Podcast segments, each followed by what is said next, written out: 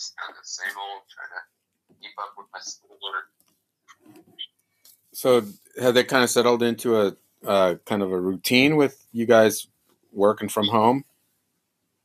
Yeah, I guess. I'm not really quite used to it still. I'm behind on my schoolwork. So it's like a whole bunch of kids all of a sudden are homeschooling. Basically.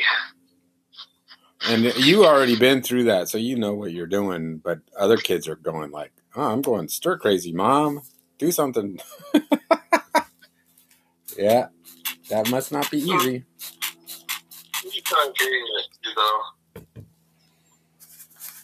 I guess it all it's all livable because everybody's telling themselves that it's only for a few months, but I guess it's the rest of your semester, though, right? At least the end the semester, probably more. College is considering going doing the first quarter online, so And then they don't have it all set up. That's not going to be an easy thing. uh, that's what all the colleges are desperately trying to do right now: set up everything over the summer. And right now, Did I ever tell you I had a business idea like that? no, Yeah, I had a business idea that, and it was back when there was videotape, right? You know, you could videotape. So that's VHS. You know how old that is, right?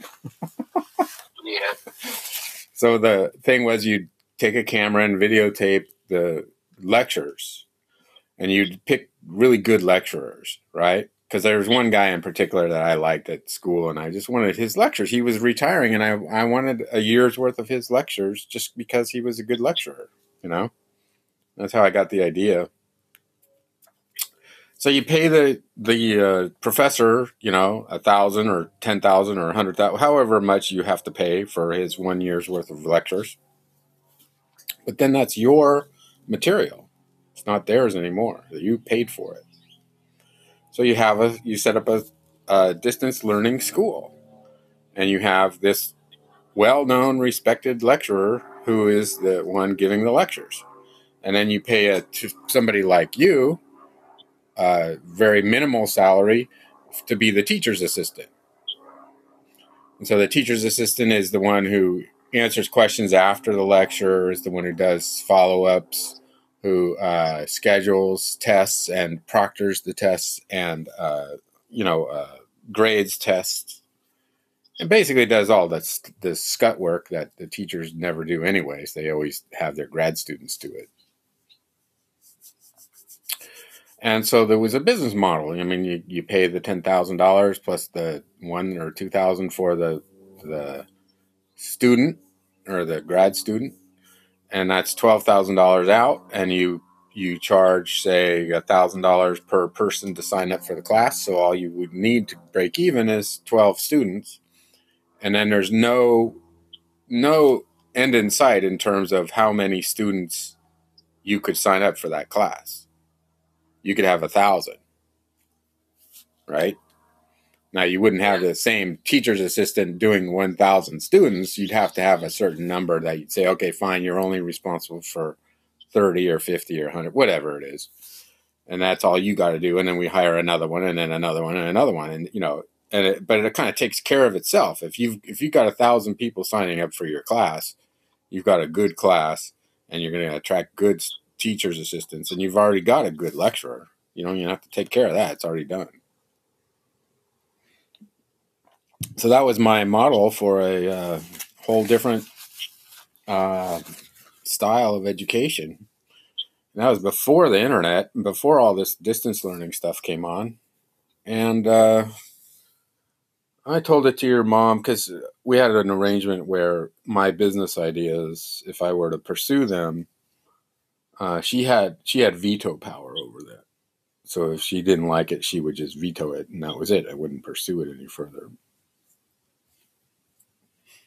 And uh, so I told her that idea, and I, uh, her characterization of that was she called it um, piracy.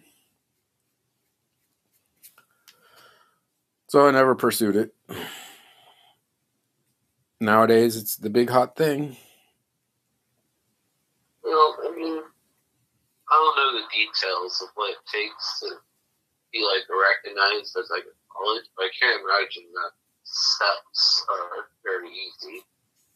So yeah, I think there's just a lot of details of it, just things you would never think of. Right. Would get in the way, you know. But I guess it could have been possible. Well, one of them is that how much you have to pay those lecturer dudes so much, and they're really not worth it because they don't do anything. They give one lecture, and you're paying them three hundred thousand a year for for that one lecture, one hour of work a day, at the most. So it would be a much cheaper model of education, and yet you'd have the same quality of lecturer. Then again, the another problem is that your lectures are static. They don't they don't get to change or anything, given like new scientific research or. Well, that's the purpose of the teacher's assistant.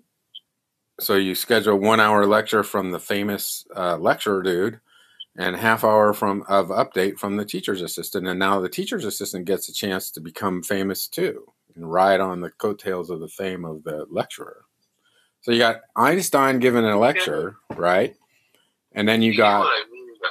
Like as time goes on, more and more, but the lectures that Shaq, and I can't get rid of them. I got to get some screening material. Hmm. Anything new for you? nothing much. Uh, yeah, there's not really much new.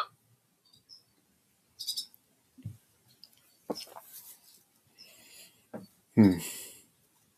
My sleep schedule's kind of crazy. What went crazy? My sleep schedule. Oh yeah, because you got more. You have less uh, structure to your life right now. Yeah, so That's one of the. normally go to bed at like two, but last night I was tired, so I was like, "Oh, I'll take a nap and then do some homework." So I went to bed around like nine and just slept all the way through. That's the sort of thing that happens to, to people in college. You lose some of the structure that your life once had, right? And the only structure you end up with is well, the class starts at eight a.m. or you know, if class starts at eleven, and you got to be there. And even then, you, you can you can miss a class or two, and then you just ask the people in the class, you know, but can you please bring this recording and record the lecture? oh, and uh, and so you end up only missing the visual portion of it, or something like that. There's this. Have you ever seen the movie Real Genius? No, I recommend it. It's it's a comedy, and do you know who Val Kilmer is? no. So he was a famous actor. He played Batman, and he played um, the Saint, and he played a couple of other things that he was kind of famous for, I guess.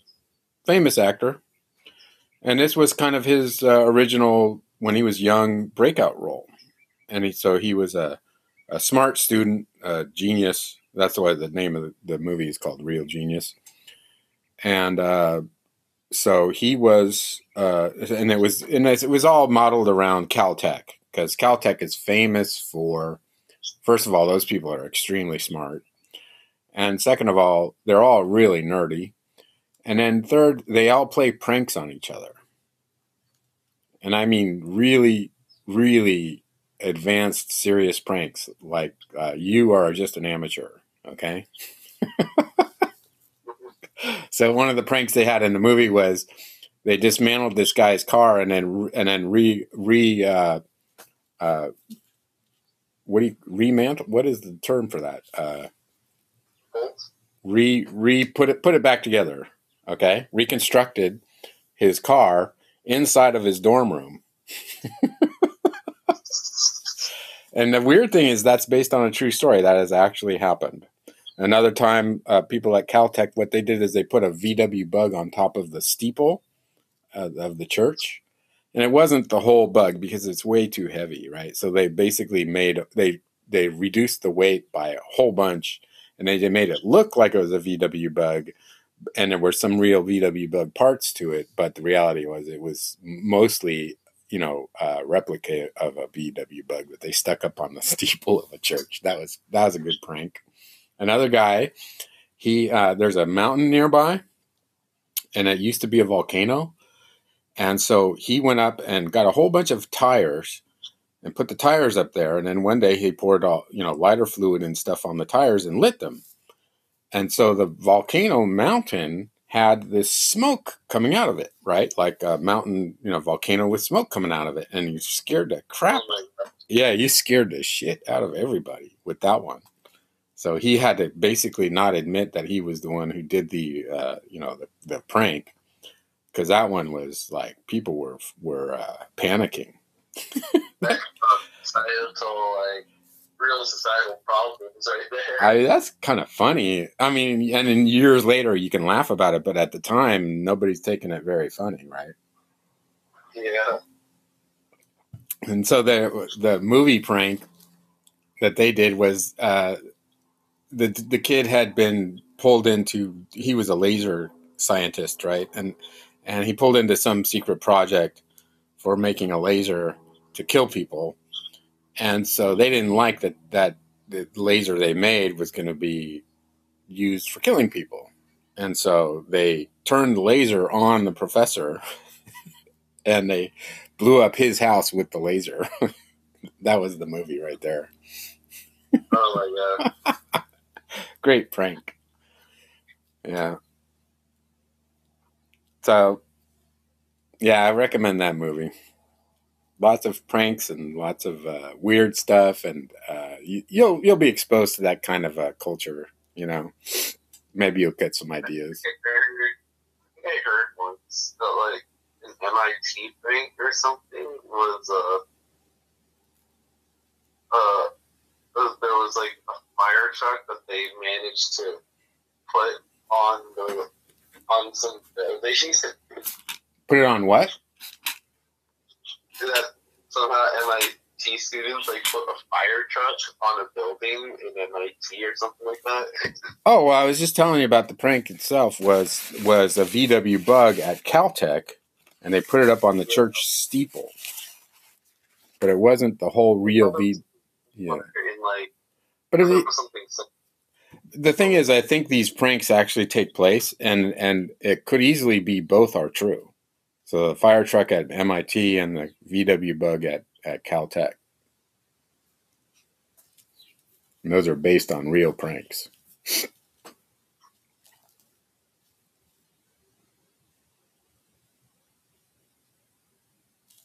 Still there?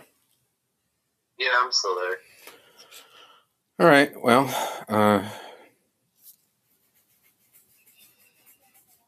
I guess I gotta start looking into uh, uh, moving down to LA or something. I'm I'm in no hurry. I don't think you're in much of a hurry to have me follow you down there either, right? No, Do, do they have any kind of date that you're supposed to be down there? no, they're still figuring it out. They're not sure if they're going to even house people in um in this quarter. So You mean you might actually be able to go to UCLA from where you live right now? well, I might have to. Huh. Uh, they may go online, you know.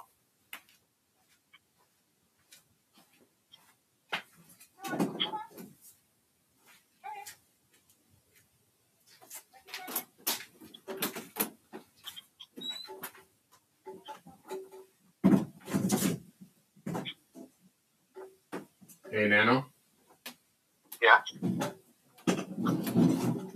I'm not ignoring you. I just have to close the door because the dog's out. I don't know if I've told. I don't know if I've told you the story of the the saga of the vicious dog.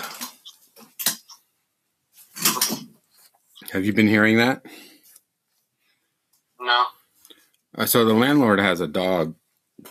He's Uh, yeah. the last I heard is uh, you his pen or something like that.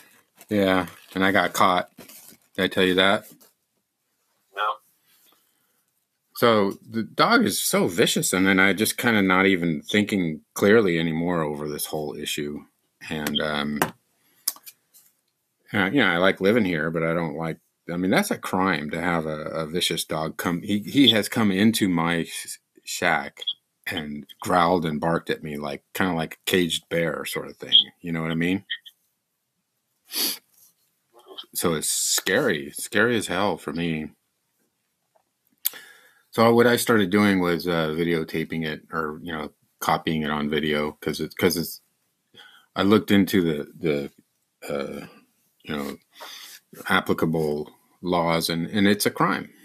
So a crime is being committed, and then when a crime is being a violent crime is committed to you, and you feel like you are in imminent danger, there's a statute in the law that's California six thirty three point five and it says you are allowed to record the crime, uh, even if you don't have the permission of the people involved. So I started recording that stuff.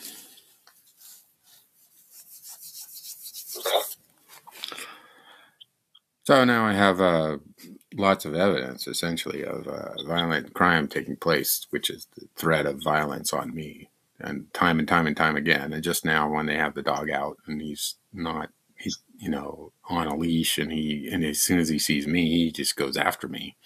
So that's why I close the door just so I don't trigger the dog. But I don't want to live in a shack with essentially no light just because there's a dog out and and it's also illegal. It's against the law. So I'm trying to assert my um, what is it? I mean, it's my rights, uh, assert my dignity here. I'm a human being, and that's a dog. right? So, anyways, that's the situation I'm in. I, I guess I, I, don't need to bring you up to speed too much, but uh, I heard that the dog's out, so I had to get up and close the door. So, uh, okay, well, I guess uh, I just wanted to check in with you, see how you're doing. Um, are everything's okay, I guess. And so, okay, uh, what you said was you may actually have to attend from up here. Yeah, it's undetermined yet. Do they have any idea when they might determine it? Did they tell you guys? The, you know, the new students coming no, in. They're, they're, doing, they're doing all the lawyers right now. Doing what? All the lawyers speak, you know, it's like, oh, at this time we're not searching, like, you know, all the broad statements. Oh, okay. But they they aren't getting together and saying, okay, let's have a, a discussion with all the, the students who have accepted to UCLA, and you guys can ask questions, and we'll, you know what I mean, just at least bring you up to speed on what's going on. Well, they've had webinars, but all they really said was we don't know. and they haven't told you the extent of how far they don't know? well, you kind of get implied with what they say don't, we don't know to. The idea that I get is, is uh, if the law allows them to, uh, to basically house students, then they're going to do it. But if not, then they're going to have to stay at home. So it's it's more about housing than the actual setup of classes and everything that they're all talking about, huh? Well, I mean, setup of classes and stuff it's still going to be a challenge because yeah. But yeah, the, the main thing is like, is it going to be online? Is it going to be in person? Is it going to be housing? Are they all going to stay at home? Is our students are really far away? Is it a mix of both? Is just travel's not allowed or something like that? So, is it possible for you to maybe take that into consideration as uh, something moving forward on your own education as to what what you now figure out is important for your education? Because living there isn't important. Actually, being in the class isn't even all that important if you got Zoom classes. So, what is important?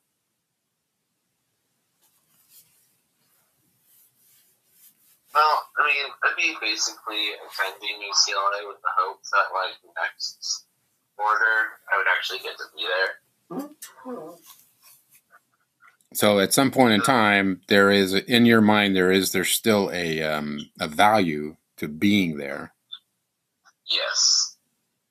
So what's the value to being there? I mean, when Grace went to uh, was it Seton Hall, there was a value to going there somehow. Well, UCLA apparently has great food, and the people there seem pretty cool.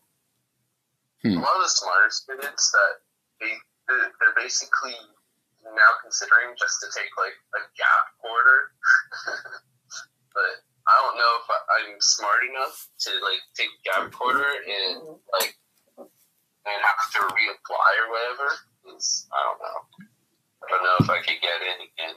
Yeah, well, nowadays, eh, you know, you can hang anything on that virus. you could say, well, I, you know, it was an involuntary gap quarter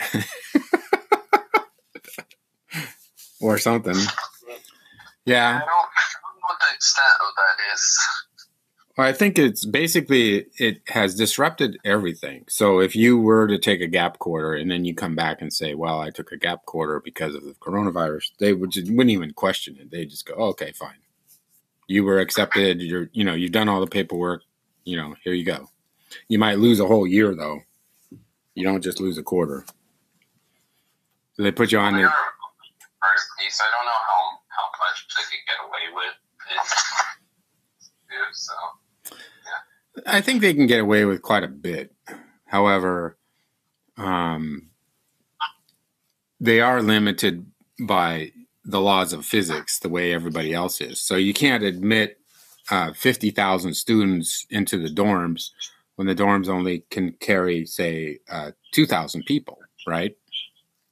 yeah, So they are limited by the number of people that can live in those dorms.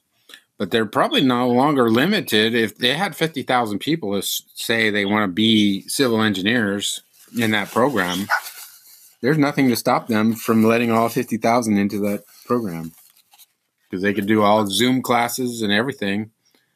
And the only thing that limits them, the physics doesn't limit it anymore. yeah. So it's all about uh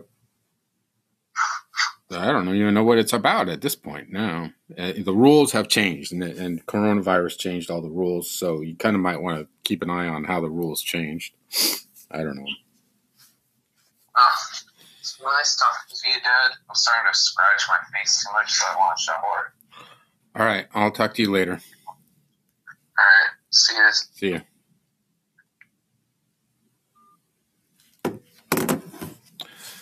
All right, so that was a discussion with my son.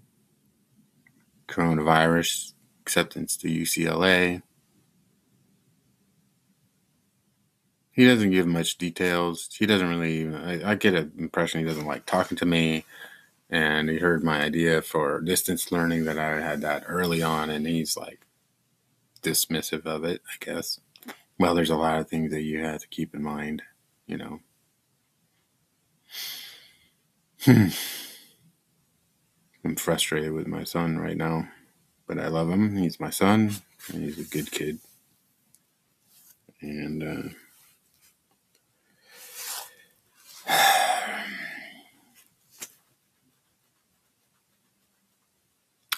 I don't know what to say. This is this is the tail end of uh, me. You know, this Saturday I'm supposed to have custody of my son, and I haven't had custody of my kids. When I was supposed to have them. The custody arrangements have been completely thrown out the door, especially with Grace, and um, and in reality, just the whole arrangements with my wife had been thrown out. Just just not even it it doesn't make any sense. And is, we have a de facto divorce. So i'm wondering if maybe i should just go ahead and divorce her just it's kind of stupid maybe there's something i could actually get out of continuing to stay married to her or get out of something i could get out of divorcing her i don't know maybe there's some benefit I'm thinking at this point, maybe I have access to her health care because I am still her husband. And so maybe I'm still on her health care. So that might be worth it right there to pursue that.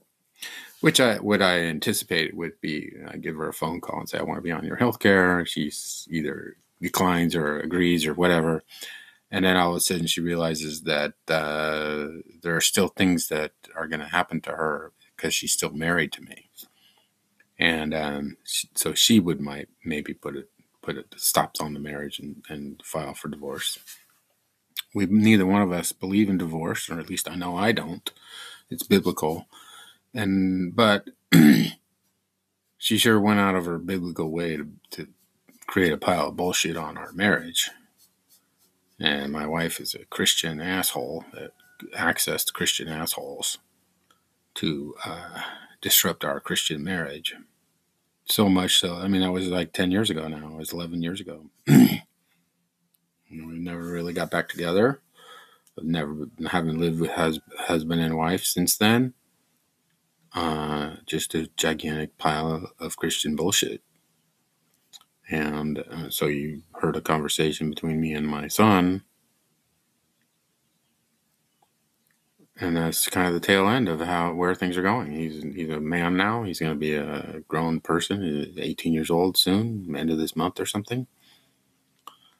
And I, what else is there to talk to him about? He's my son. I guess he's obligated to talk to me if he feels like it or something. But he'd rather go take a shower and scratch his face than talk to his father. And Grace doesn't want to talk to me at all. And I don't want to talk to Jenny because I just get so upset at her. It's like, dude, you you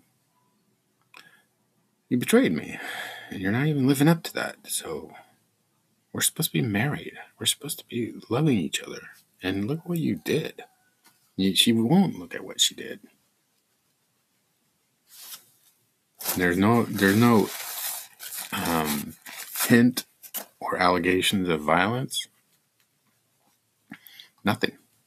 It's just that she somehow I didn't live up to her expectations. Now that's some really strong fucking expectations to disrupt an entire Christian marriage with kids. And if those expectations, which are unsaid, unspoken, and those expectations were unmet, so unsaid, unspoken ex- expectations unmet, and uh, it just caught, you know, and it blindsided me, ambush?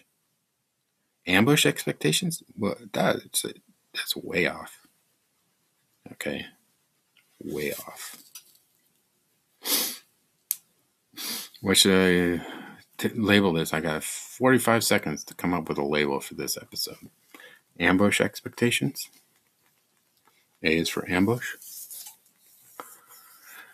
Okay, I guess so. I got nothing else because I am not thinking very clearly right now with the dog out there, me closing the door, and me being upset because I can't talk to my son, and now suddenly spiraling outward about talking about the um,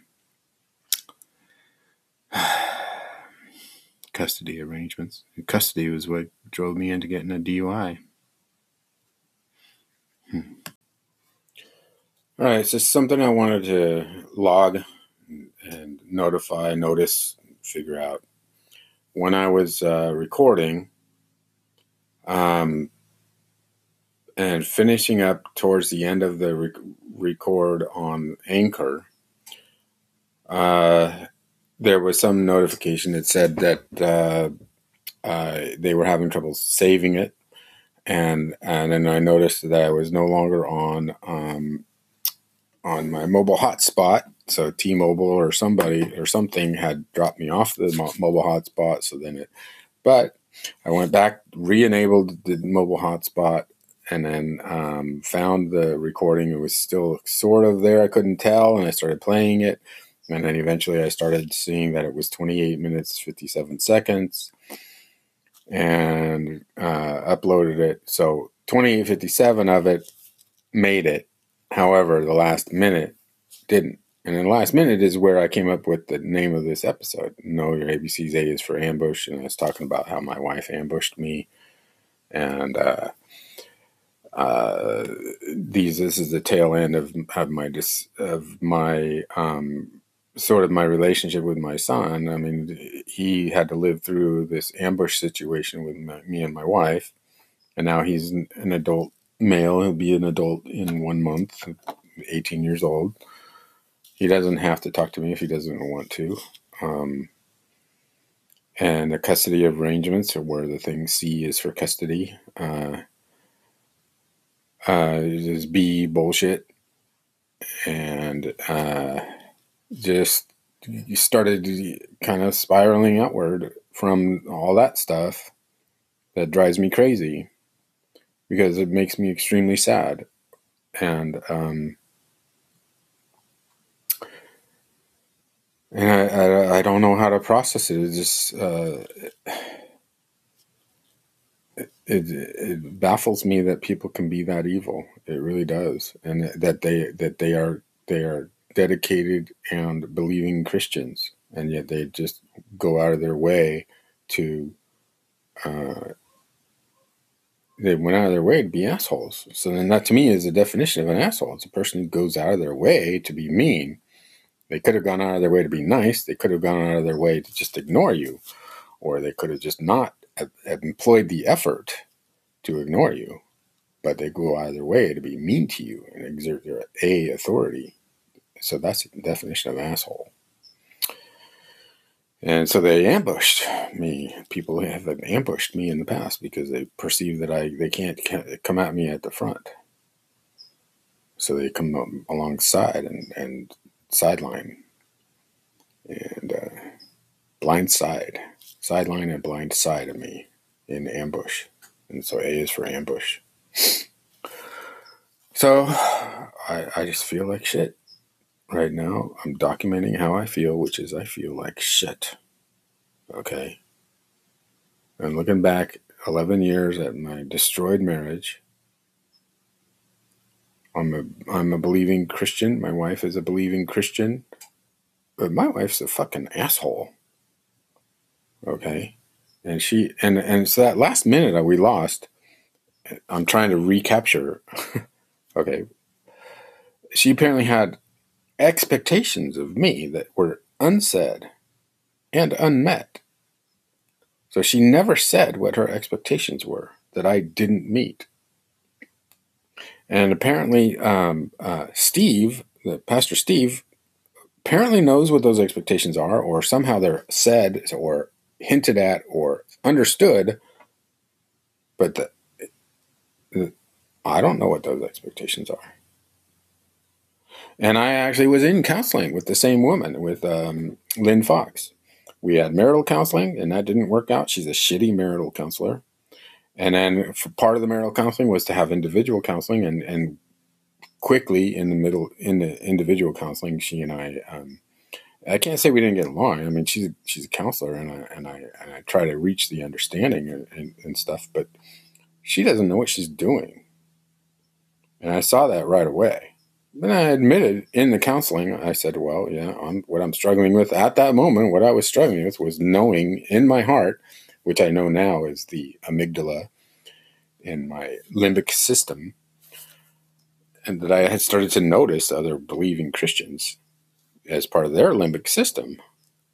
They knew, and my wife had it in her limbic system, and Lynn has it in hers, and that's all she has. She she doesn't have it in her rational brain. She that woman is pure limbic system operating. Okay. And Steve was raised in this. And so these are people that are raised where their limbic system accessed and told them and programmed for them as they were being grown up and said, God loves you. And they know God loves them. And I told her at the time, it was like, I can tell that, that you know, I, I don't even know that God loves me. And I, and I, and so I kind of had detected it. All these years I've been trying to read the word, try to bring up my limbic system to speed, trying to try. Okay, my limbic system never has accepted that Jesus loves me. Okay. And it doesn't mean I'm unsaved because I know I'm saved because the Bible says I'm saved. What has happened is people who are raised unchristian their limbic system is different than people who are raised Christian. And the reality is, you're never, unless you're just some weird healing takes place on a person, and there are people that this happens to, but it doesn't happen to everybody. Unless you get that weird healing of your limb, limbic system from Jesus, it's a slow, long grind to replace these tapes that you play and know, uh, okay, in your head or whatever, or you don't even know them. You don't even you're not even consciously aware of them. You're not willingly playing them because I spent thousands of hours trying to unplay them and rewind them and stop them, and it didn't work. Okay, so it's not an aspect of your will. Okay, it was an aspect of your will when you were younger and uh, you your limbic system wants to uh, auto go into autoplay. It wants to record an autoplay, and it wants to just because it's kind of dumb. And then once it goes and record into autoplay and pl- replays and replays, then it becomes kind of stuck in there. I mean, that's permanent.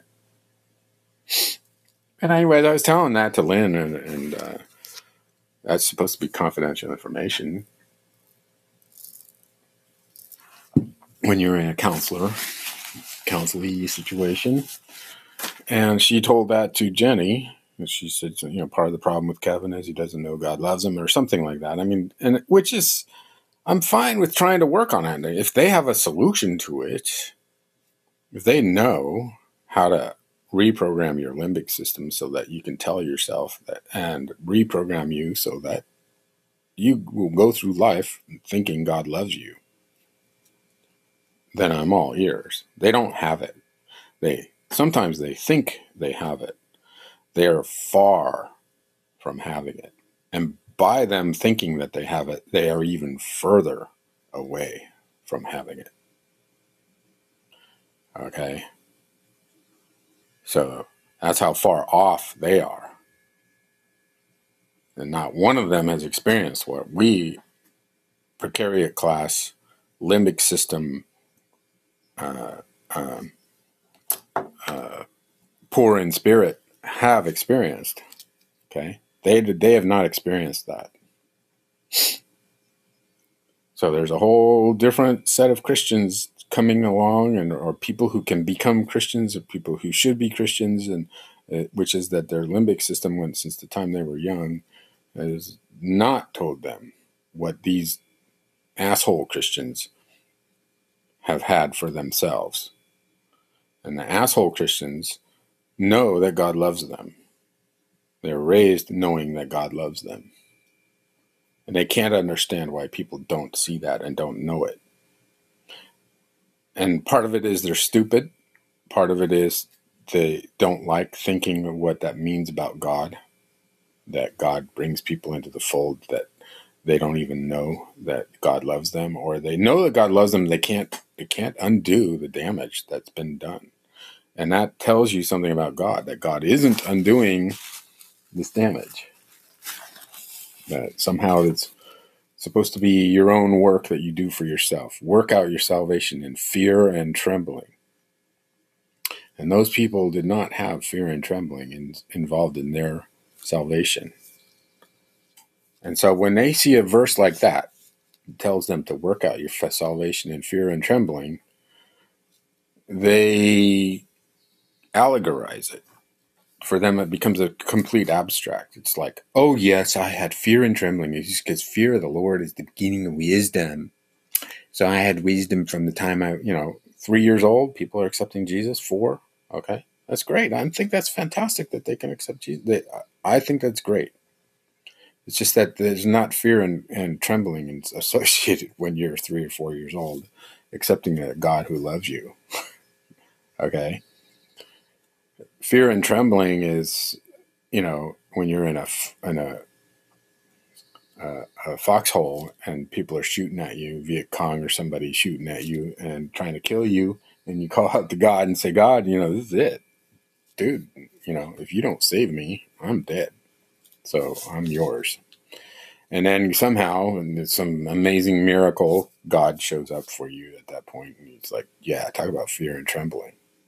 That's not a three year old, four year old accepting the God that loves them because it's a soft and fluffy and furry God. Okay. So they don't understand it. They think they do. They like to think they do. They like to tell you what to do. They like to tell you, just do this, just do that, just go to work, just read the word, just take vitamins, just try Aunt May's special sauce. Okay? But you could try all that shit. And if it works, great. But there are people who have tried almost everything. They've tried everything they could. Like the woman who, who was, had a hemorrhage. She tried everything and nothing worked. And the only thing that worked for her was Jesus. And she got salvation that day and healing. But Jesus didn't heal everybody at the pool of Siloam. Okay, he healed one person, and there was a hundred other guys that didn't get healed. And those people have to work out their healing, their salvation of their soul in fear and trembling, because Jesus exhibited authority over that that thing. So he's walking around them right then and there, saying yes, he has the authority, and he's not healing them. Okay. So the healing isn't the biggest aspect of it. Salvation is.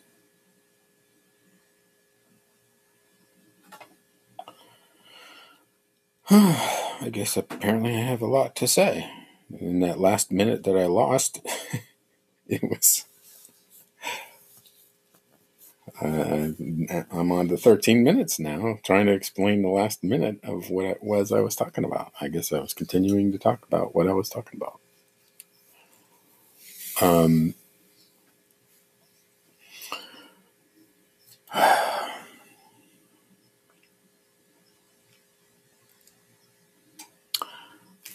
okay, well, while I have you guys, whoever is listening to me right now, and I have no idea who that is at this point in time, as far as I could tell, it's nobody. And it's never going to be anybody.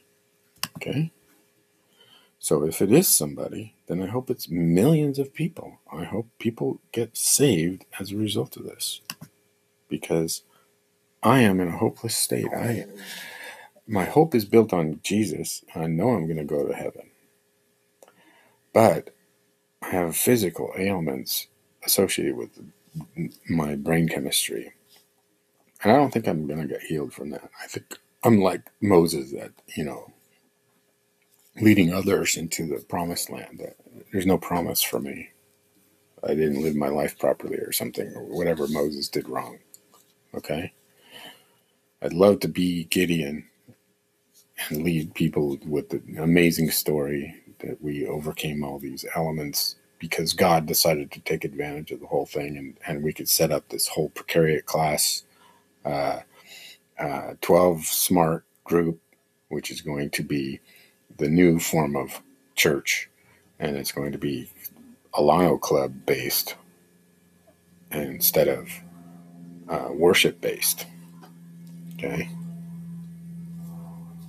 and you can have worship, but that I don't think that's going. That should be the purpose of church. The purpose of church should be healing and uh, fellowship and learning how to deal with the things in life that that um, make your life help you make your life better by implementing by doing 12 step work by practicing these principles of christianity in all of your affairs and and overcoming anxiety in all of your affairs all the way down to a barking dog in the middle of your of your house and if you have a barking dog in the middle of your head you got that much more to have to deal with okay but it is you can deal with it, and it's it's deal withable. So what was I going to do? I was going to look something up. It was a Bible verse, and it's, it's my hope. Uh, and the Bible verse is um, uh, Jesus. Uh,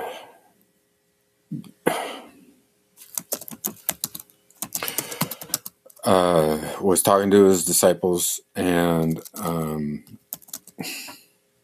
I wish I could pause. I can't pause.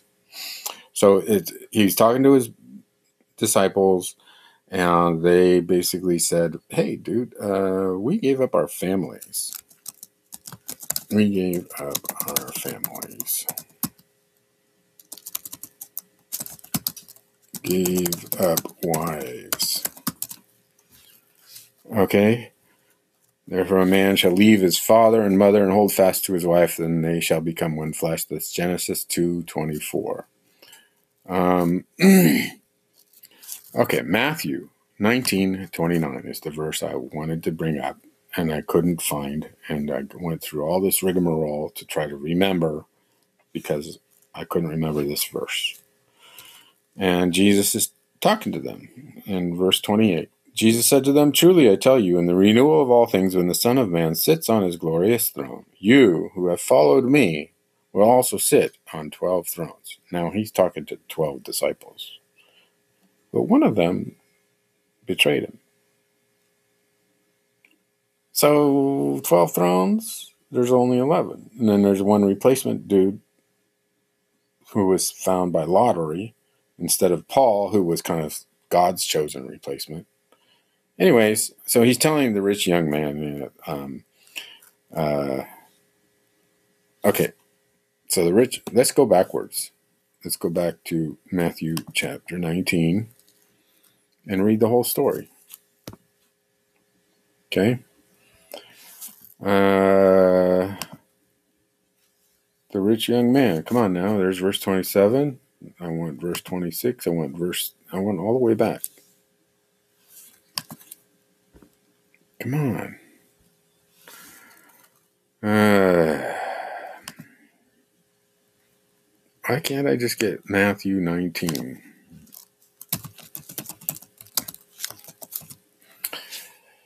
Right, so it's in Matthew verse in Matthew chapter 19. Starting around verse uh, says right after Jesus blesses the children.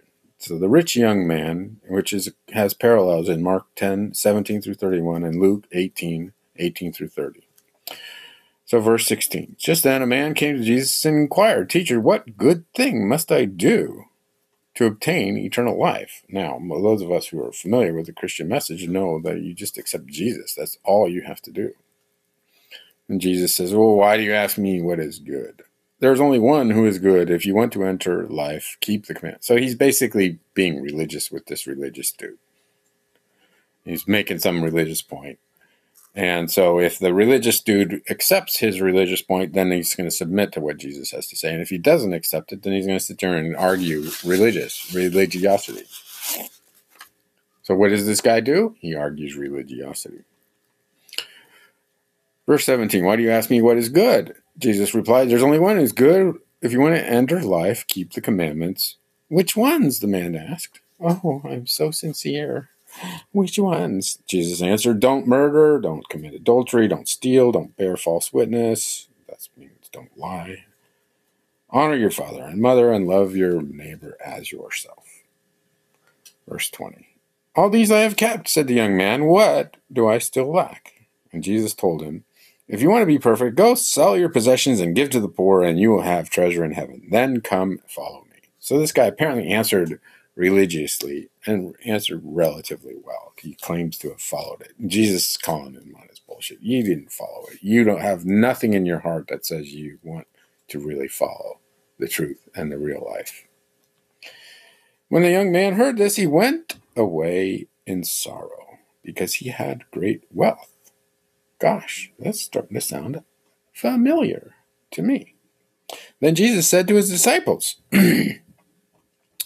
Truly I tell you, it is hard for a rich man to enter the kingdom of heaven. Again, I tell you, it is easier for a camel to pass through the eye of a needle than for a rich man to enter the kingdom of heaven. Now, people talk about this eye of the needle thing, and they, they give you this bullshit story about it. camels walking through the eye of the needle, which is a side passage in, in castles at the time, and you had to take all the baggage off of the camel in order to get the camel through the side passages, and it's bullshit.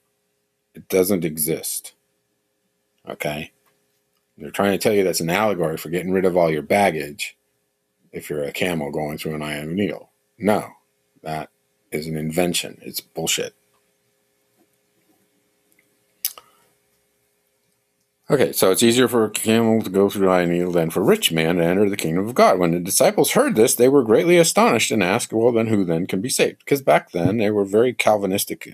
I know Calvin came thousands, hundreds of years later, but they this is their approach. It was if a person's rich, it means God has blessed them. It's a sign that God has found favor with them. It's very prevalent in their community. So when they heard this, they were greatly astonished and asked, So then who then can be saved? And Jesus looked at them and said, With man, this is impossible. But with God, all things are possible. Look, Peter said, we've left everything to follow you. Okay, they gave up what little they had, which was their wives. Sound familiar? This is what I did. Okay. What then will there be for us? And Jesus said to them, Truly, I tell you, in the renewal of all things, when the Son of Man sits on his glorious throne, you who have followed me will sit also on twelve thrones, judging the twelve tribes of Israel. They get to be in a position of judgment. That sounds nice to me. And everyone who has left houses or brothers or sisters or father or mother or wife or children or fields for the sake of my name will receive a hundredfold and will inherit eternal life. But many who are first will be last, and the last will be first. Now, I have always, I not always, uh, in the past, I have interpreted this verse that when you will receive a hundredfold, you're receiving a hundredfold in this life. inheriting an eternal life is already a done deal. We have accepted Jesus and we followed him. Now we've paid a price for following Jesus. So God is going to repay us for that price. Thank you, God. I, I, I really want all that stuff in heaven. And I accept that you're going to pay me. Okay. My problem is, I think that this promise is supposed to come true in this life.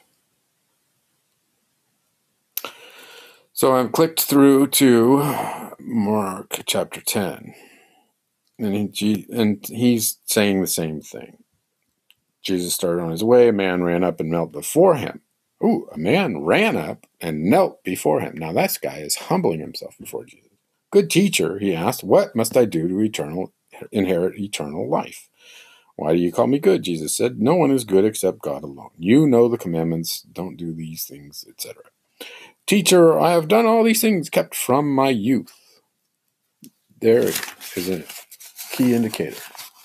From the time of his youth, he's got he's got his uh, his limbic system working for him rather than against him. And Jesus looked at him, loved him, and said to him, Now, that's an important addition. Jesus loved him. Jesus had compassion on this person. Now, there's not a lot of people that this says Jesus says that about. Okay, he loves everybody, but this guy's kind of special. And Jesus said to him, "There's one thing you lack. Go sell everything you own and give to the poor, and you'll have treasure in heaven. Come and then come and follow me."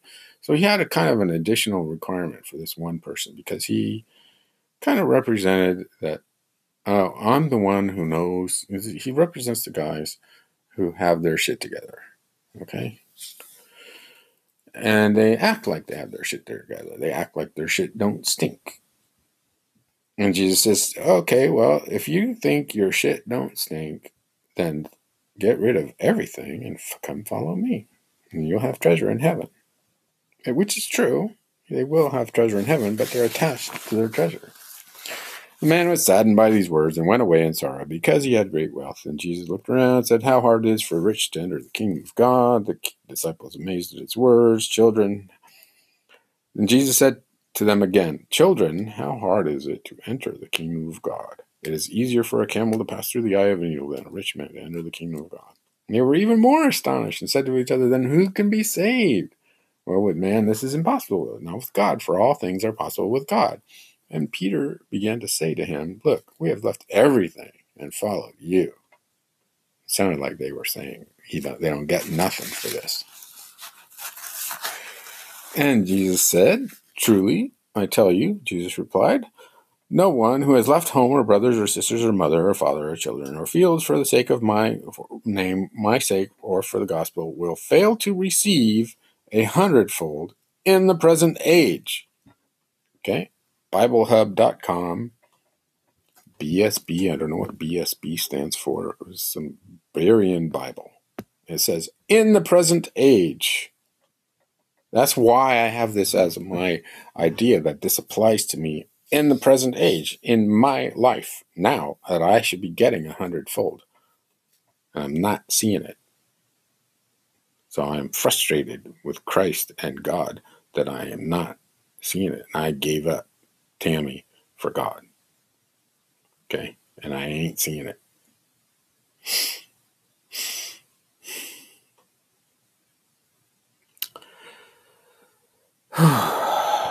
this stuff really bothers me. It scares me and, makes me so sad.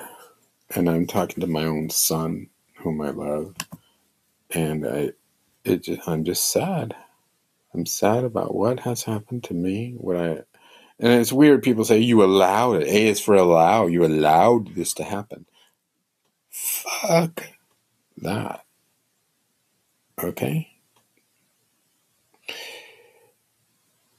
If the Christian church sets itself up to be honest and admirable and open, and somebody who takes you on your word that you're going to be honest and admirable and open, and you betray them, B is for betray, A is for admirable,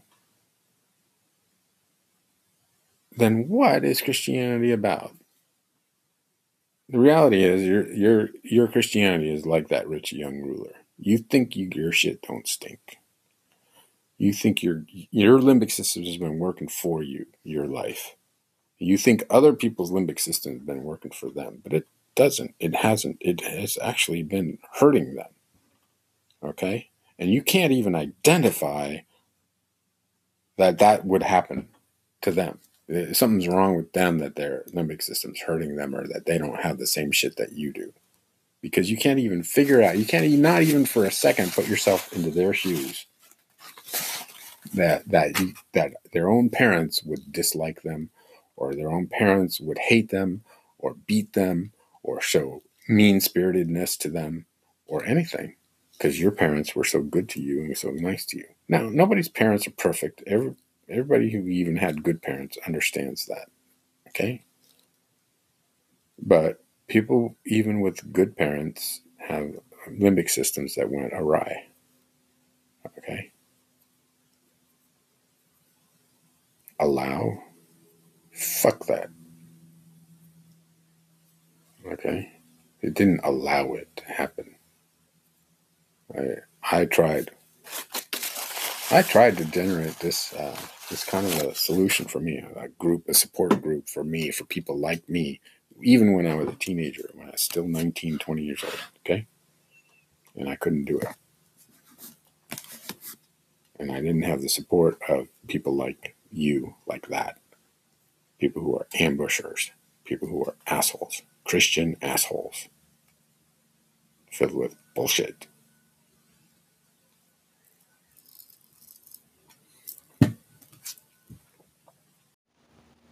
It's 10:48 a.m. I just heard the dog yelp a little bit.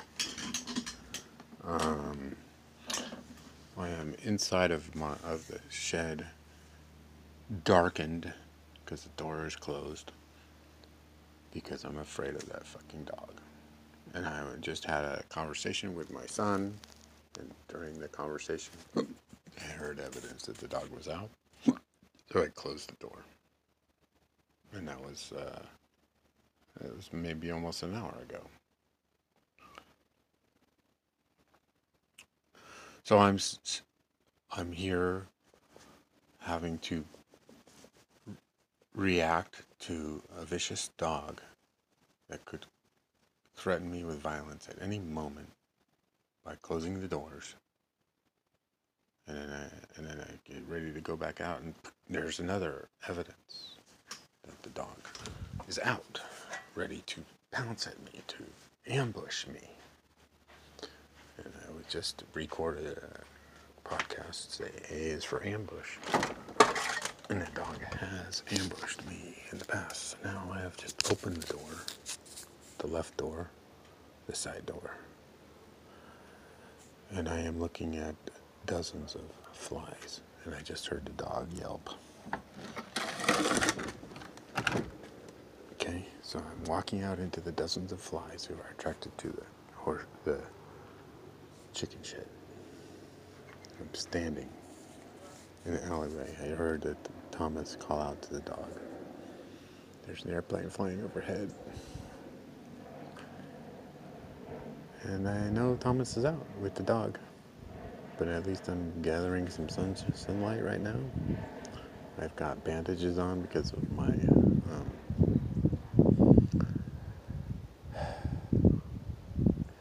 psoriasis. I can hear a couple of birds. But I'm depressed. This is getting to me. This is bothering me. I am bothered by this situation with the vicious dog. And now I heard Thomas call out to the dog again. And that dog could come down. At any point in time, that dog is only maybe four seconds away from me. And I can look right through the uh, hole in the hedge. Occasionally, you can catch a glimpse of a person walking by, or maybe see the dog. If the dog sees me, three seconds later, he's on me. So while I'm talking, I never more than say, I'm a, well, I'm, sometimes I am within three seconds of that dog ambushing me,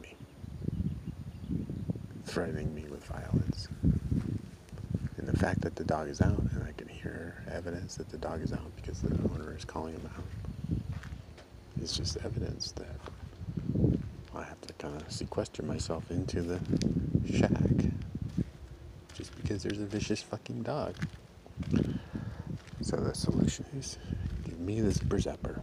I'll train that fucking dog. Okay? That ain't right.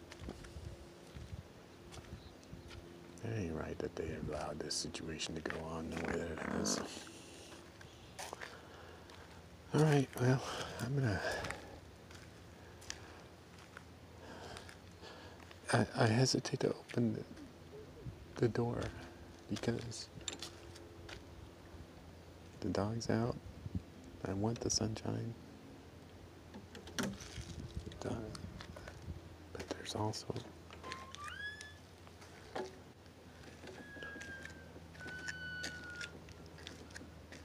not only the dog out, but now there's flies that come in because they're attracted to the chicken shit that's all over the place. And now inside of the shed, there's a bunch of flies. So I'm gradually being pushed out by unpleasantness. And my plan is to put up some kind of a screening material.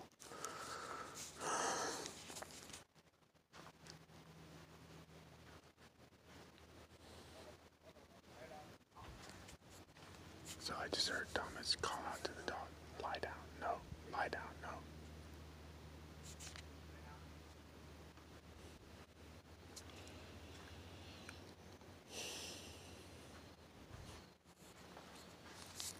All right, well.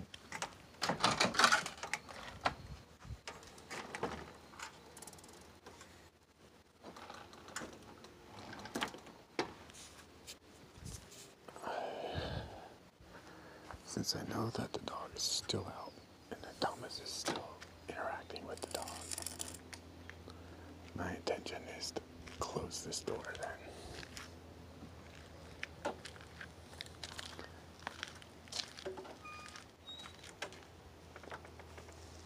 Cut off the sunshine for me for now.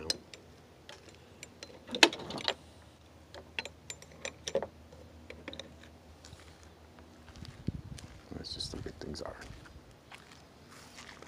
I, uh, I am sad. I have sadness in my soul right now because of talking to my son, dealing with the details of this bullshit. Uh, flies everywhere, walking through a whole fucking swarm of them to get through the side door. And there's a whole bunch of flies inside of the shed.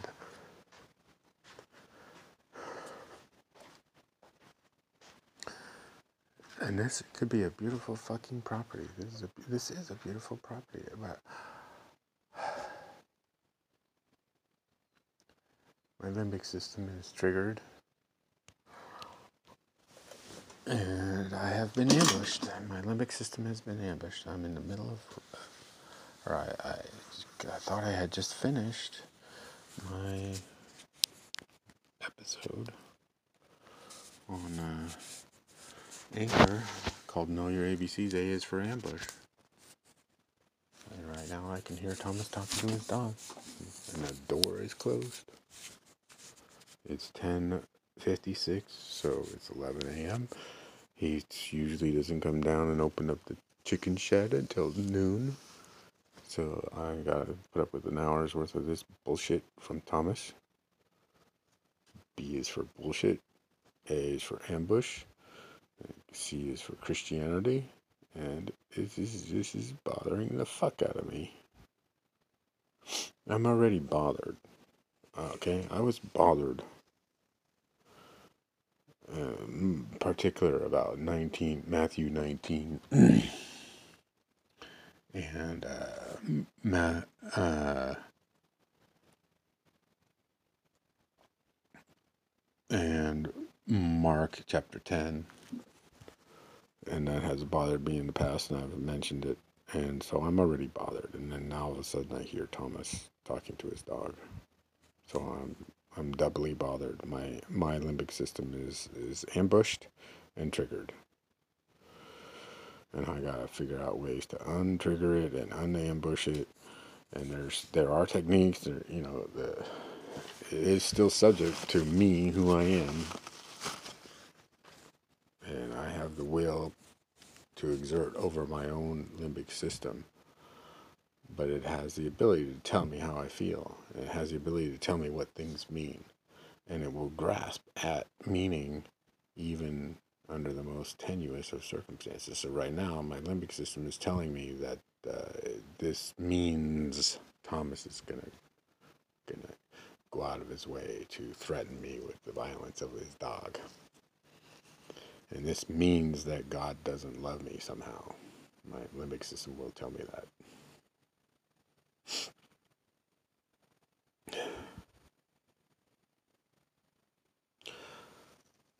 That's really fucking sad. And I, I remember, uh, uh, I just got a memory that came up. And it happened before, right before um, right before my marriage blew up. And I was busy trying to process some eh, piece of information that I knew that I had, which, which is that I, I didn't know that Jesus loved me. And, I, and there was some thing going on at Peninsula Bible Church. This is maybe 12 years ago. And there was some event coming on up, and uh, it was, you know, bring your own, it was a potluck or some, you know, some typical Baptist social type of thing. I've heard the expression, you've been to one Baptist social, you've been to them all. and I had developed this technique, which is you bring a cutting board and a knife and a watermelon, which can be cheap or something like that. And you could just sit there and cut into pieces and put it into a bowl, and, and people will choose it. They'll go through fruit, especially in the summer, that you cut up, it's gone in seconds. Okay, so I brought a watermelon and a knife, big knife, and a, and a cutting board. And I was just sitting down cutting watermelon and talking. Uh, and I was talking to Woody, who was the person there at the church, nice lady. And I was talking to some 13 year old girl, I can't remember her name, but my my daughter knew her. She's older than my daughter at the time. She was an attractive girl. Can't remember her name. Anyways, um, so it was me and Woody and this girl, and, uh, and I was just saying, yeah, I'm looking forward. To, I'm in the middle of this path, this spiritual path I'm on, and I am looking forward to learning deeply inside me and deeply knowing inside me that God loves me. And she looked at me in the funniest way, just like, she'd never heard adults talk like this before. Being real about what's going on with them, and that this was the actual thing going on with me. And she just looked at me really funny. Her eyes kind of lit, like went up, and then she was just really paying attention. And and but that's kind of all I had to say was uh, I could tell God. I wasn't saying God doesn't love me. I was saying that I can't. I don't know that God loves me. I'm looking forward to me learning and processing this and becoming a person who knows deep inside that God loves me. So I just had that as a memory just now. And I was kind of sad. Yes, I was sad. I, was going through sadness times at the at the time. I was unemployed and yet working as a janitor at the church and that kind of thing. You know, it's like I'm an electrical engineer. I'm not a fucking janitor. Okay. I was stepping down in humility because I thought God was calling me to be humble. But it wasn't God calling me to be humble. It was my church not knowing how to deal with certain situations, and that's all that they have to offer is this very, very humble position of janitor when they know that a, a family is, is hurting unemployed, that kind of thing. Turns out I was more qualified than the guy that was in charge of the entire ministry, okay? And I tried not to let that become, you know, a piece of arrogance, but he, he ended up firing me or getting rid of me or whatever, anyways. And I think it was because he was, he was, uh, he perceived me as uh, competition and also my attitude is very strong. I'm not a cheerleader. Okay, I've never been a cheerleader. I don't pretend to be a cheerleader. And he basically, when he and the fat lady, Tom's wife, sat down with me, and I had Daniel with me that day at work. Bring your son to work day, sort of thing. And I just was hanging around with Daniel, getting janitorial shit done. And they they basically told me that they want me to quit because I don't love my job. And I went back to all the other guys that are in the same ministry and I asked them, each one of them, Do you love your job? Not one of them said yes. So something's up. There was an ambush. Talk about a fucking ambush. And they did it right in front of me. When my son was with me, they they told me that uh, that's it, uh, the end of our employment relationship right there two weeks notice or some bullshit like that. And then a week later was uh, uh, Pastor Steve telling me, as of now, you're you're uh, you're separated from your wife. And I handed my keys because I was technically still an employee of the of the church at that point in time. I handed the keys to Steve. And Steve didn't say nothing, didn't tell me nothing, but I also got essentially fired from the um, the children's ministry also. And I called up the children's minister and said, uh, I don't know anything. I mean, you, uh, you might have heard, but uh, there's this stuff going on with Steve, whatever, but I'm wondering if I should show up for the children's ministry. And she said, You need to talk to Steve. So again, Steve, acting as a representative of the church, essentially fired me without telling me that I was fired from the children's ministry. And not because of anything I did or said.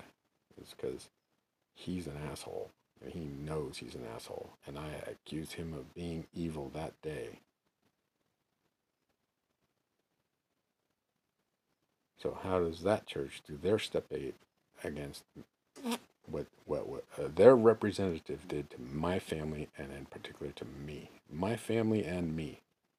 They split up my fucking family.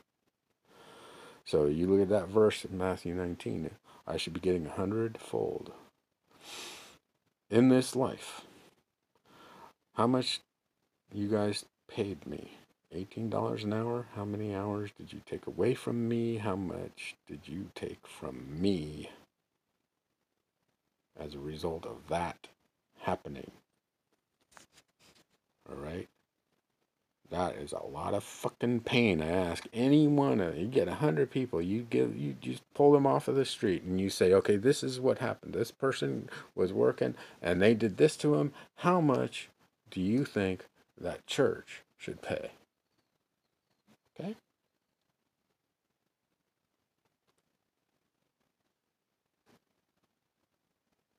And if they say $1,000, they say $2,000.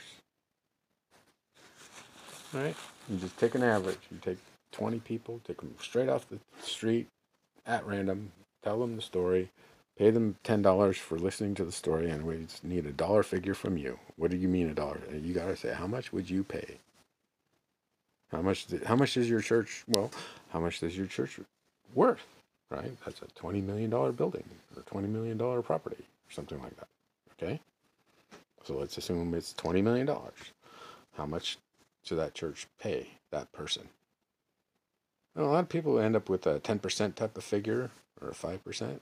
So 10% would be $2 million, and some people know that that's too much. But let's say they, you know, the average comes out to say 5% of the $20 million that the church is worth. So that's, that would be $1 million. The church can't afford that. They don't have a million dollars sitting in the bank for all the shit they did wrong. They cannot afford it. And yet, the reality is they should be paying me 100 fold of what that other person, what the average just came up with because of Matthew 19. Okay? So they should be paying 100 million, not just 1 million. Now all of a sudden they have to pay five times more than what the church is worth just to make back make it up for what they did.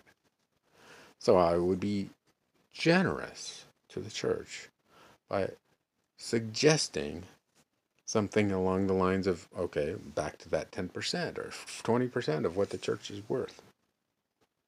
And I'll tell you, this particular church, there are natural delineations of value. They have a certain building. It's kind of U-shaped with the, the sanctuary, and then they have all these classrooms and offices and stuff. And then there's a whole there's a new section of the building where uh, two stories. It's got an elevator in it. It's new. So you divide that church. You poof, this is the new building. That's Kevin's. Okay? According to square footage, according to whatever. But you say, this is the new building. This belongs to Kevin. And Kevin's going to live here. Okay? And all I need is one story of that. Two story. I'll take the bottom story. Thank you very much. I don't want to have to go climb up an elevator and hope that it still works. And climb up the stairs and that kind of shit. That's for you guys. I'll take the bottom floor. and I'll rent out the top floor to you since you previously owned it. And, and people will end up saying, "We can't do that. You can't do that. You can't subdivide. It's against the law. Ah, subdivision is it takes forever. It takes more money." No, no, no, no, no, no, no, no. Because you can what you can do is uh, tenancy in common. You can split up anything into tenancy in common. And I, I'm talking about the air that you breathe. You can split it up in tenancy in common people have quarter interest in airplanes. They have one one hundredth interest in in clubs, swimming pool clubs. So we tenancy in common. I own that building and that real estate around it for you know what hundred feet around, or you know, it's a place to park, have a little backyard. It's mine. That's where I live now. I have an easement to get to and from. I don't think I'm going to be going to your church anytime soon, but if I decide to, then I am going to be welcome at that church. Okay? That's how you guys can pay me back. And that's not even, that might be 10% of the church, might be 20, I don't know. But you can pay the, you can pay,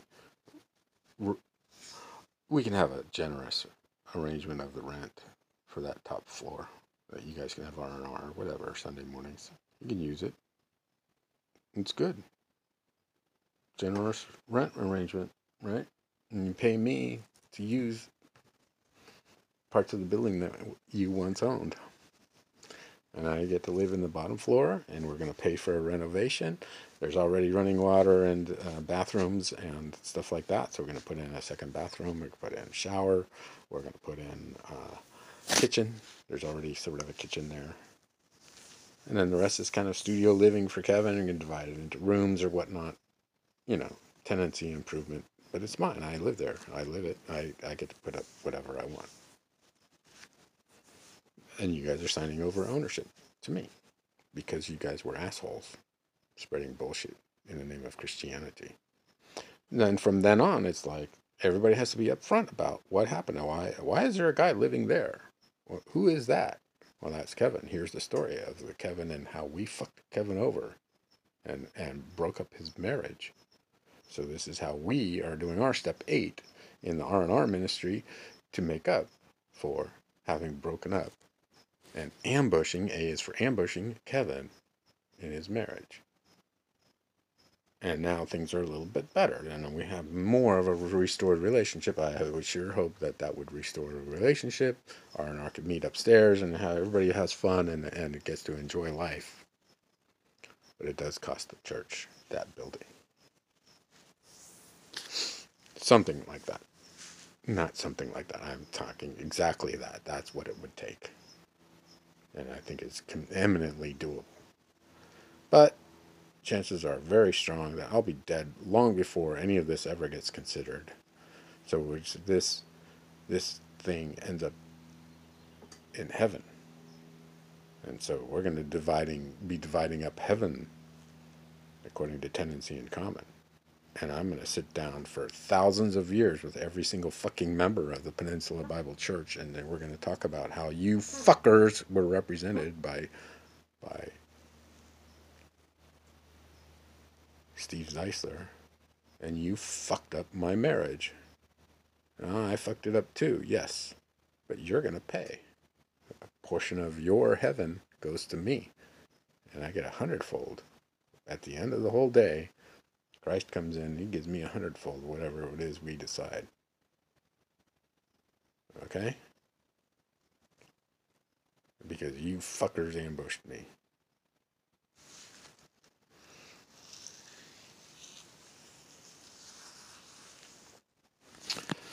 Alright, well, this is going up. It's going to be in public. Maybe someone will discover it. Who knows? There's no knowing this stuff.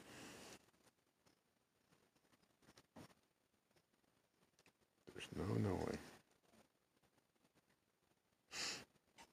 Boy, am I sad right now.